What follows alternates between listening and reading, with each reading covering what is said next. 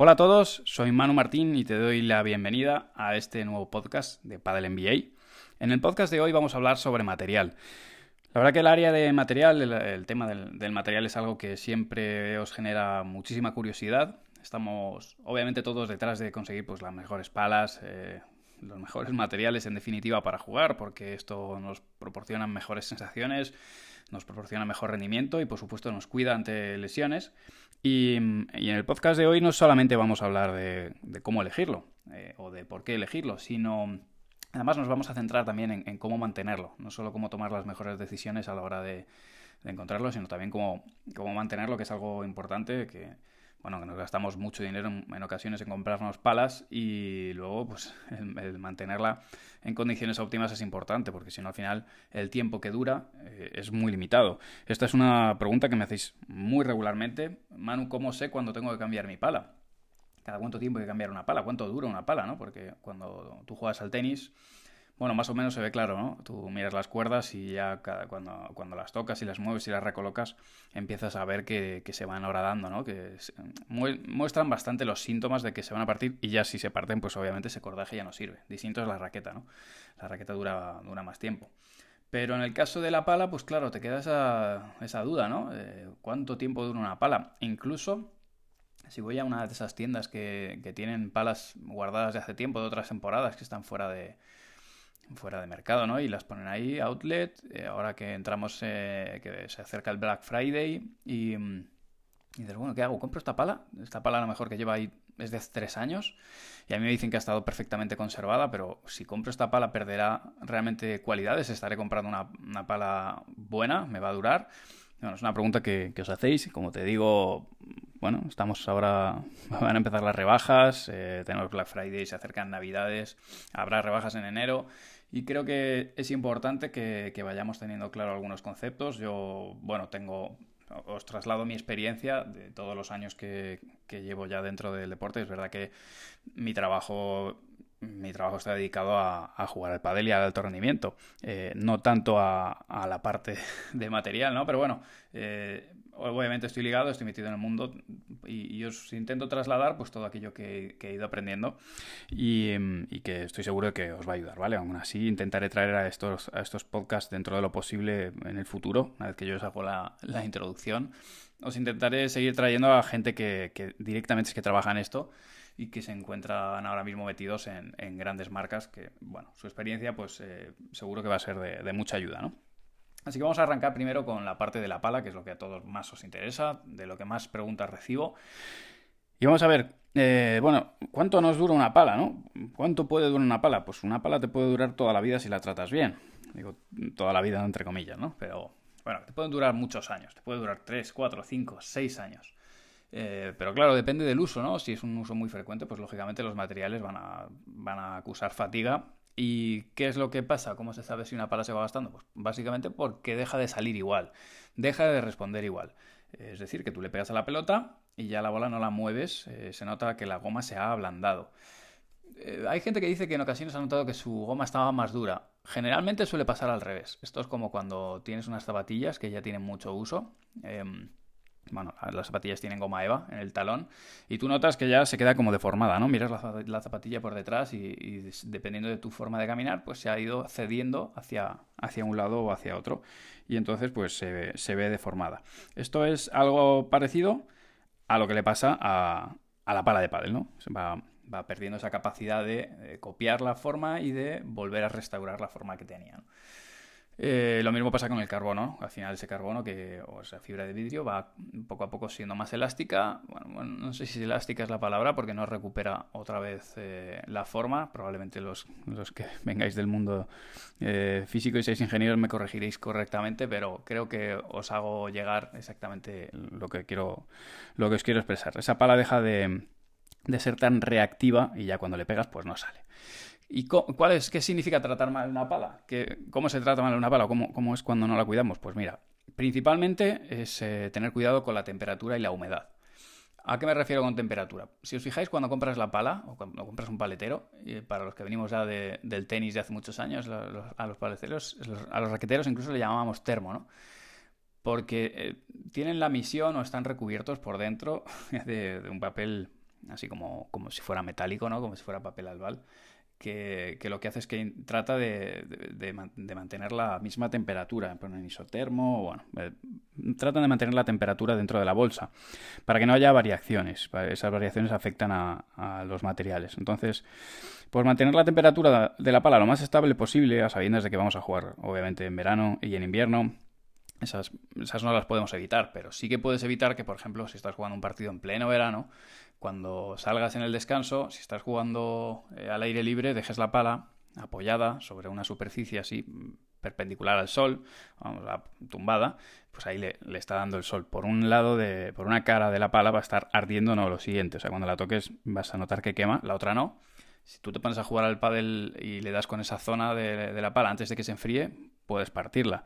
Y, pasa lo mismo si la dejas en el maletero del coche. Si tú dejas la pala en el maletero del coche y estás en un clima un poquito duro, pues si hace calor, fácilmente puede alcanzar los 50, 55 grados dentro del maletero del coche y luego por la noche a lo mejor baja la temperatura a 15, 16 grados al final eso no es bueno, son cambios, eh, cambios eh, de dilataciones y contracciones que poco a poco lo que va haciendo es que, bueno, pues que algún día mires tu pala y te des cuenta de que está bombada. ¿A cuántos de nosotros no nos ha pasado mirar la pala y parece un tambor? Está así como, como bombada. Bueno, pues eso significa que ha cedido, los materiales han cedido y ya no se comportan de la misma manera. Ya depende de ti que esté demasiado, ya que digas, mira, ya no juego más con esto, porque ya ha superado el umbral de lo que para ti es aceptable o que sigas jugando con ella, que hay gente que la pala le ha salido buenísima, juega con ella y, no la cambia, ¿no? Eso pues depende de ti, de tu presupuesto, del interés, del tipo de pádel que practicas, pero bueno, si eres de los que mm, eres un poco meticuloso con el material y te gusta que esté siempre eh, en las mejores condiciones posibles, pues probablemente la debas cambiar. Nosotros cuando viajamos, eh, viajamos a, los torneos una pregunta que nos hacéis muy regularmente es si podemos viajar con ellas en cabina. La verdad que siempre viajamos, mm, si podemos, viajamos con las palas en cabina, precisamente para eso, para intentar que no haya cambios bruscos de temperatura. En bodega, cuando llega todo está helado, porque al final pues la temperatura baja mucho. Entonces eso afecta a las palas. Es verdad que no nos suelen poner nunca problemas. Sí que os cuento que volviendo de Qatar el otro día, a David y a Marta les hicieron eh, meter las palas, además de una forma bastante agresiva. Eh, les, les, recomendaron que, vamos, que con, ella, que con las palas no se subía al avión, porque eran, no sé si exactamente lo que decían es que eran armas, pero bueno, que las palas a la bodega. Así que bueno, si te, si te obligan, pues nada, pues la pala a la bodega. Pero siempre que podemos, primero porque te pueden perder el equipaje, en nuestro caso que viajamos para jugar al pádel, si resulta que nos pierden las palas, pues fíjate, eh, la, que, la que se nos lía. Y luego también porque los materiales realmente lo notamos. ¿eh? Y, bueno, eh, esto lo hablo con muchos jugadores y a mí me ha pasado de volver de, vacaciones de, de, Mallorca, llegar a Madrid y decir, ostras, como, qué mal suena esta, cómo suena esta pala, suena, suena a tambor, cosa que no pasaba hace dos días. Y, ha sido verdaderamente por los cambios de temperatura. Así que bueno, pues otro, otro consejo más que te puede servir. Eh, aspectos que también influyen, pues la humedad, ¿no? La humedad, tanto venir de zonas húmedas como el hecho de que la pala se moje. Todos hemos jugado con, bajo la lluvia, sobre todo los que ya venimos de, otras épocas de pádel. Antes lo de las cubiertas era, era un lujo y lo normal nosotros competíamos eh, pues bajo la lluvia y el reglamento lo que decía era que, bueno, mientras eh, la bola bote, es decir, puede haber agua, pero mientras la bola bote se juega. Y ahí estaban nuestras riñas con los árbitros que nos, nos obligaban a jugar, eh, aún lloviendo, literal, porque no se había formado el charco y por lo tanto la bola botaba, ¿no? Y mm, bueno, pues a día de hoy eso no pasa, pero en nuestra época sucedía. Claro, la pala se te ha mojado, se te ha empapado totalmente. Luego, si, si coges esa pala, la metes en la funda y la dejas ahí eh, con la humedad y, y mojada hasta el día que vuelves a jugar, pues lógicamente se resiente. Y no solo eso, algo que, que probablemente no, no, no hayáis caído, o a lo mejor sí, pero bueno, aquí te lo dejo. Ponte que no, no se te ha mojado la pala, simplemente que has sudado bastante, eh, algunos jugadores sudan mucho y el grip eh, está muy húmedo, está muy húmedo o directamente está muy mojado. Si tú guardas esa pala en, la funda que trae la, que, trae la pala cuando la compras y, la funda es buena, es de las que mantienen eh, pues la temperatura y la humedad, lo que va a suceder es que esa humedad del grip se, eh, queda dentro del espacio, dentro de la funda, y se traslada a la goma y le está afectando. Con el tiempo, esa pala va a durar menos que si primero la secas, secas, aunque no se haya mojado la pala, eh, lo que es la superficie de golpeo, pero está mojado el grip, o le secas el grip o se lo cambias antes de meterla, ¿vale? Esto es un aspecto, un aspecto que, que tiene, ya te digo, que al final acaba pasando factura con el paso del tiempo. Por eso eh, todo el tema de cuánto dura una pala, pues es, es, muy relativo porque factores como estos, cosas tan tontas como estas, pues influyen, ¿no? Bueno, esto un poco relativo a, a, las cosas que generalmente podemos hacer con las palas. Bien. Vamos a hablar ahora de la pelota, que es algo, ya te digo, le ponemos mucho interés a la pala y no tanto a la pelota. El hecho de jugar pelotas con presión suficiente a ver, no te digo con bolas nuevas, porque ya la verdad que con el tiempo nos estamos concienciando bastante de que eh, el uso de pelotas de tenis y de pádel de manera tan regular, joder, que ahora jugamos un montón al, al pádel, somos muchos los que jugamos aquí en España. Rara es la organización que un fin de semana no, tiene la, pista llena de, gente jugando y lo mismo pasa con los clubes. Si tenemos que abrir un bote de pelotas cada vez, estas pelotas, eh, por lo menos hasta donde yo sé y lo que me he informado, son muy difíciles después de reciclar Estamos generando pelotas para aburrir. Y, esto genera un problema de contaminación. Ahora mismo eh, hay marcas, mm, da igual la marca, no voy a hablaros de marcas, sino del concepto, pero hay marcas que están poniendo en el mercado presurizadores y recuperadores de pelotas. Me parece que es magnífica la idea, porque en el tenis la, pelota la pelamos y es que se desintegra, ah, se acaba quedándose casi, no, se queda en la lona. Pero en el caso del pádel, bueno, una pelota de pádel muere cuando se hace como un pelocho, se queda abierta, grandota, parece un balón medicinal, pero principalmente te pierde la presión. Em, nos ha pasado a todos, abrir un bote de pelotas, pensar que vas a jugar al día siguiente o al otro, no jugar y cuando al cabo de una semana vas a intentar eh, jugar o te la llevas y lo abres y la botas, te das cuenta de que, de que la bola está floja, está fofa. Cuando tú golpeas esa pelota se nota un peso increíble, se nota muchísimo, la bola no sale y te haces daño. Esto realmente es un problema, un problema a nivel ecológico. Yo os recomiendo, o sea, creo que todos deberíamos tener un presudizador de pelotas, ya te digo, no, no te hablo de marcas, cualquiera de las marcas que hay en el mercado, pero esto a nivel ecológico y a nivel económico, me parece que es una, idea que hasta ahora no, no, se había utilizado, no sé por qué, pero creo que es obvio, que deberíamos controlar la presión con la que jugamos, porque esto no solamente afecta al rendimiento de tu pala, obviamente tu pala se va a romper antes, porque estás golpeando a, la pelota con, con, una, con una... Perdón, sí, lo está, lo está golpeando y el peso que sientes es mucho mayor, sobre todo también por lesiones. Entonces, bueno, eh, cuida la, presión de, tu pelota antes de, antes de jugar y lo mismo sucede si se te moja con el agua, pues deberías dejar que se secara y después presurizarla, porque si no, eh, bueno, se acabará pudriendo. Yo he hecho, todo tipo de pruebas y más o menos aguantan, pero lógicamente al final te durarán menos. Siguiente punto, eh, calzado. Eh, a la hora de elegir el calzado, pues uno de los principales problemas que, comete la amateur es no tener muy claro, eh, bueno, qué calzado utilizar. O a veces, pues bueno, si no juegas mucho, mucho, pues a lo mejor utilizas unas, las mismas zapatillas para salir a correr o, o hacer deporte o caminar. Y también las utilizas para pádel porque, bueno, pues tampoco juegas con relativa frecuencia. Esto, bueno, pues lo antes posible, lo ideal sería tener unas zapatillas exclusivamente de pádel. No importa que sean las mejores, pero sí que es verdad que están diseñadas para ello. Te pueden servir unas zapatillas de tenis, sin duda. Mejor una de tenis que, unas de atletismo, de carrera, porque están diseñadas para, para soportar mejor los desplazamientos laterales, en el caso de las de tenis. Y a día de hoy ya se está fabricando calzado especial para, para pádel. Y las principales diferencias son sobre todo en la suela, porque ya se están preparando unas suelas híbridas que te permiten jugar en distintos tipos de moqueta. Eh, al final no es lo mismo una moqueta con mucha arena que con poca arena o con, pelo rizado. Y bueno, sobre esto he hablado, he hablado bastante en YouTube, porque ahí os puedo dejar las imágenes para que veáis exactamente cuál es una suela de espiga o cuál es una, suela eh, multitaco mixta. Ahí se ve claramente cómo, cómo te ayuda o cómo no. Pero bueno, que si, lógicamente, si no juegas mucho y tienes un presupuesto limitado porque realizas otros deportes, lógicamente no te vas a gastar un gran presupuesto en esto, pero sí que te interesa porque al final hay lesiones que vienen de aquí, dices qué mala pata, ¿no? Que, me he torcido un tobillo o que me he hecho daño y cuando eh, realmente se podían evitar y se producen simplemente por una mala elección del material. Así que tener un calzado específico eh, más allá de, la marca o del precio, porque las hay, hay, hay, precio de entrada siempre en todas las marcas eh, relativamente barato, no sé lo que supone. Si estás fuera de España, obviamente 40 euros o 35 euros te pueden parecer, eh, bueno, pueden ser una, un gran precio, pero bueno, en España, en principio, un, precio de 35-40 euros, que es la barrera de entrada de, muchas marcas, mm, puede ser relativamente aceptable si lo comparamos con, con tener una lesión o que al final eh, pues te repercuta de otra manera. Así que eso interesante y también los refuerzos, las zapatillas de pádel vienen reforzadas y claro, si estamos hablando de que tu peso corporal es alto, vas a necesitar unas zapatillas que estén bien reforzadas para, lo mismo, para evitar posibles lesiones como los esguinces. Seguimos hablando de material. Quiero hablarte sobre las gafas. Las, eh, gafas, pues bueno, ahora con. Ya, ya, tenemos a Chingoto jugando con gafas. Bueno, tenemos a muchos otros jugadores previamente, ¿no? Pero ahí en el top. Creo que ahora se está hablando mucho de Fede, porque además esto viene de, después de un pelotazo. Lo mismo ha pasado con, por ejemplo, con Marrero. A Marrero también sufrió un pelotazo y ella principalmente juega con gafas cuando, cuando juega outdoor.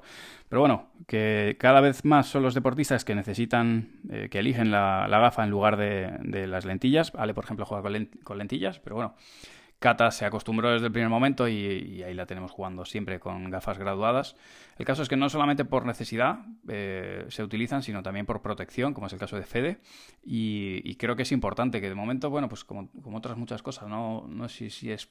Obviamente al principio cuesta, ¿eh? Yo, yo, a mí me costó el, aprender a jugar con gafas. Pero una vez que te acostumbras, realmente es que solo necesitas un pelotazo para, tener un gran problema, porque un, problema ocular es un gran problema para tu vida en general.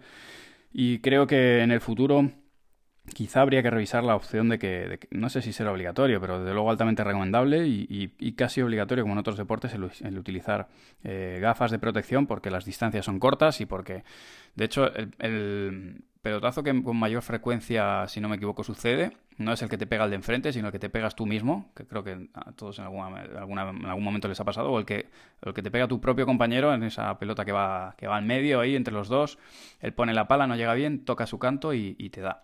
Y en mi caso como, como profesor también me ha pasado que la bola pegue en la cesta y, rebote en el canto de la cesta y, me dé en la cara. No me, me, ha llegado a dar en el ojo, pero, pero sí que me ha saltado hacia, hacia la cara. Entonces, bueno, pues son cosas que aunque te pasen una vez, y conozco muchos casos, solo les ha pasado una vez, pero esa vez ya eh, te hace pues tener un gran problema ocular o incluso perder el ojo. Eh, bueno, no, no es algo con lo que puedas tener segundas oportunidades, así que gafas, lo mismo, da igual el modelo. Lo que importa en este sentido es que no sean gafas de, de calle, ¿no?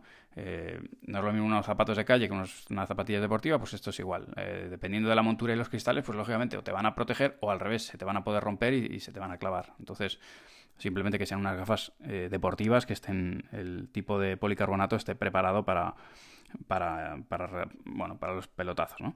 Para los impactos. seguimos, que quiero hablar ahora, grips, protectores y antideslizantes, ¿vale?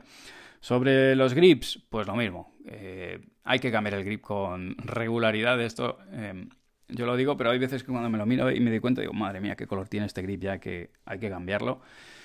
Bueno, creo que pocas sensaciones hay tan placenteras como, como jugar con, con, grip nuevo. Y yo, esto ya es en especial, a mí me gustan los blancos y sin perforar. Eso ya eh, ahí cada uno, ¿no? Pero a mí los finitos blancos me encantan. Cuanto más blandito mejor, cuanto más elástico mejor. y sin perforar. Con los antideslizantes, pues ahí cada uno en función de lo que necesita, ¿no? Hay varias marcas, resinas, hay toallitas. Eh, yo, a mí me gusta, si lo tengo que utilizar, me gustan las resinas y me parece que, dejan menos residuo y sobre todo a la hora de llevarlos en la bolsa no te, no te da tanto problema. La toallita está bien, pero es verdad que me deja bastante residuo en la mano y luego hay que llevarla, hay que transportarla eh, he tenido algún que otro problema al transportarla, ¿no? Y, sin embargo, pues con la resina ha sido más sencillo. Esto ya, experiencia personal. Pero bueno, con las, con las resinas, tanto yo como, como mis jugadores y jugadoras que, que, las utilizan están contentos y es verdad que hay momentos del año o lugares, o sea, el, otro día jugando en Qatar, que la humedad, no, no, te sé decir qué humedad había, pero era una locura.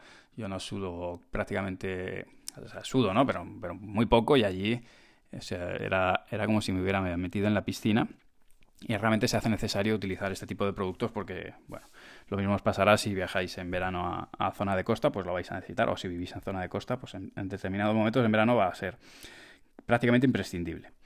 Y con los protectores, que es algo que también utilizamos en algunos momentos, pues simplemente deciros que, o recomendaros que ojo cuando coloquéis eh, protectores, aunque sean de tela, de estos adhesivos, porque es verdad que va a proteger tu pala, pero suman, suman peso entre 3 y 5 gramos y lo suman en la punta, por lo tanto el balance que genera una vez que empezamos a mover la pala, que, empezamos a meter inercias, se nota mucho. Así que bueno, simplemente que, tengas en cuenta que esto añade, eh, añade balance, añade inercias y que se nota en el peso, ¿vale? Así que bueno, cuidado si, si tienes algún problema de lesión de codo porque bueno, este, este aspecto, este material, realmente te puede, puede generar eh, dolencias, por lo menos va a, tener, va a tener impacto en ese sentido.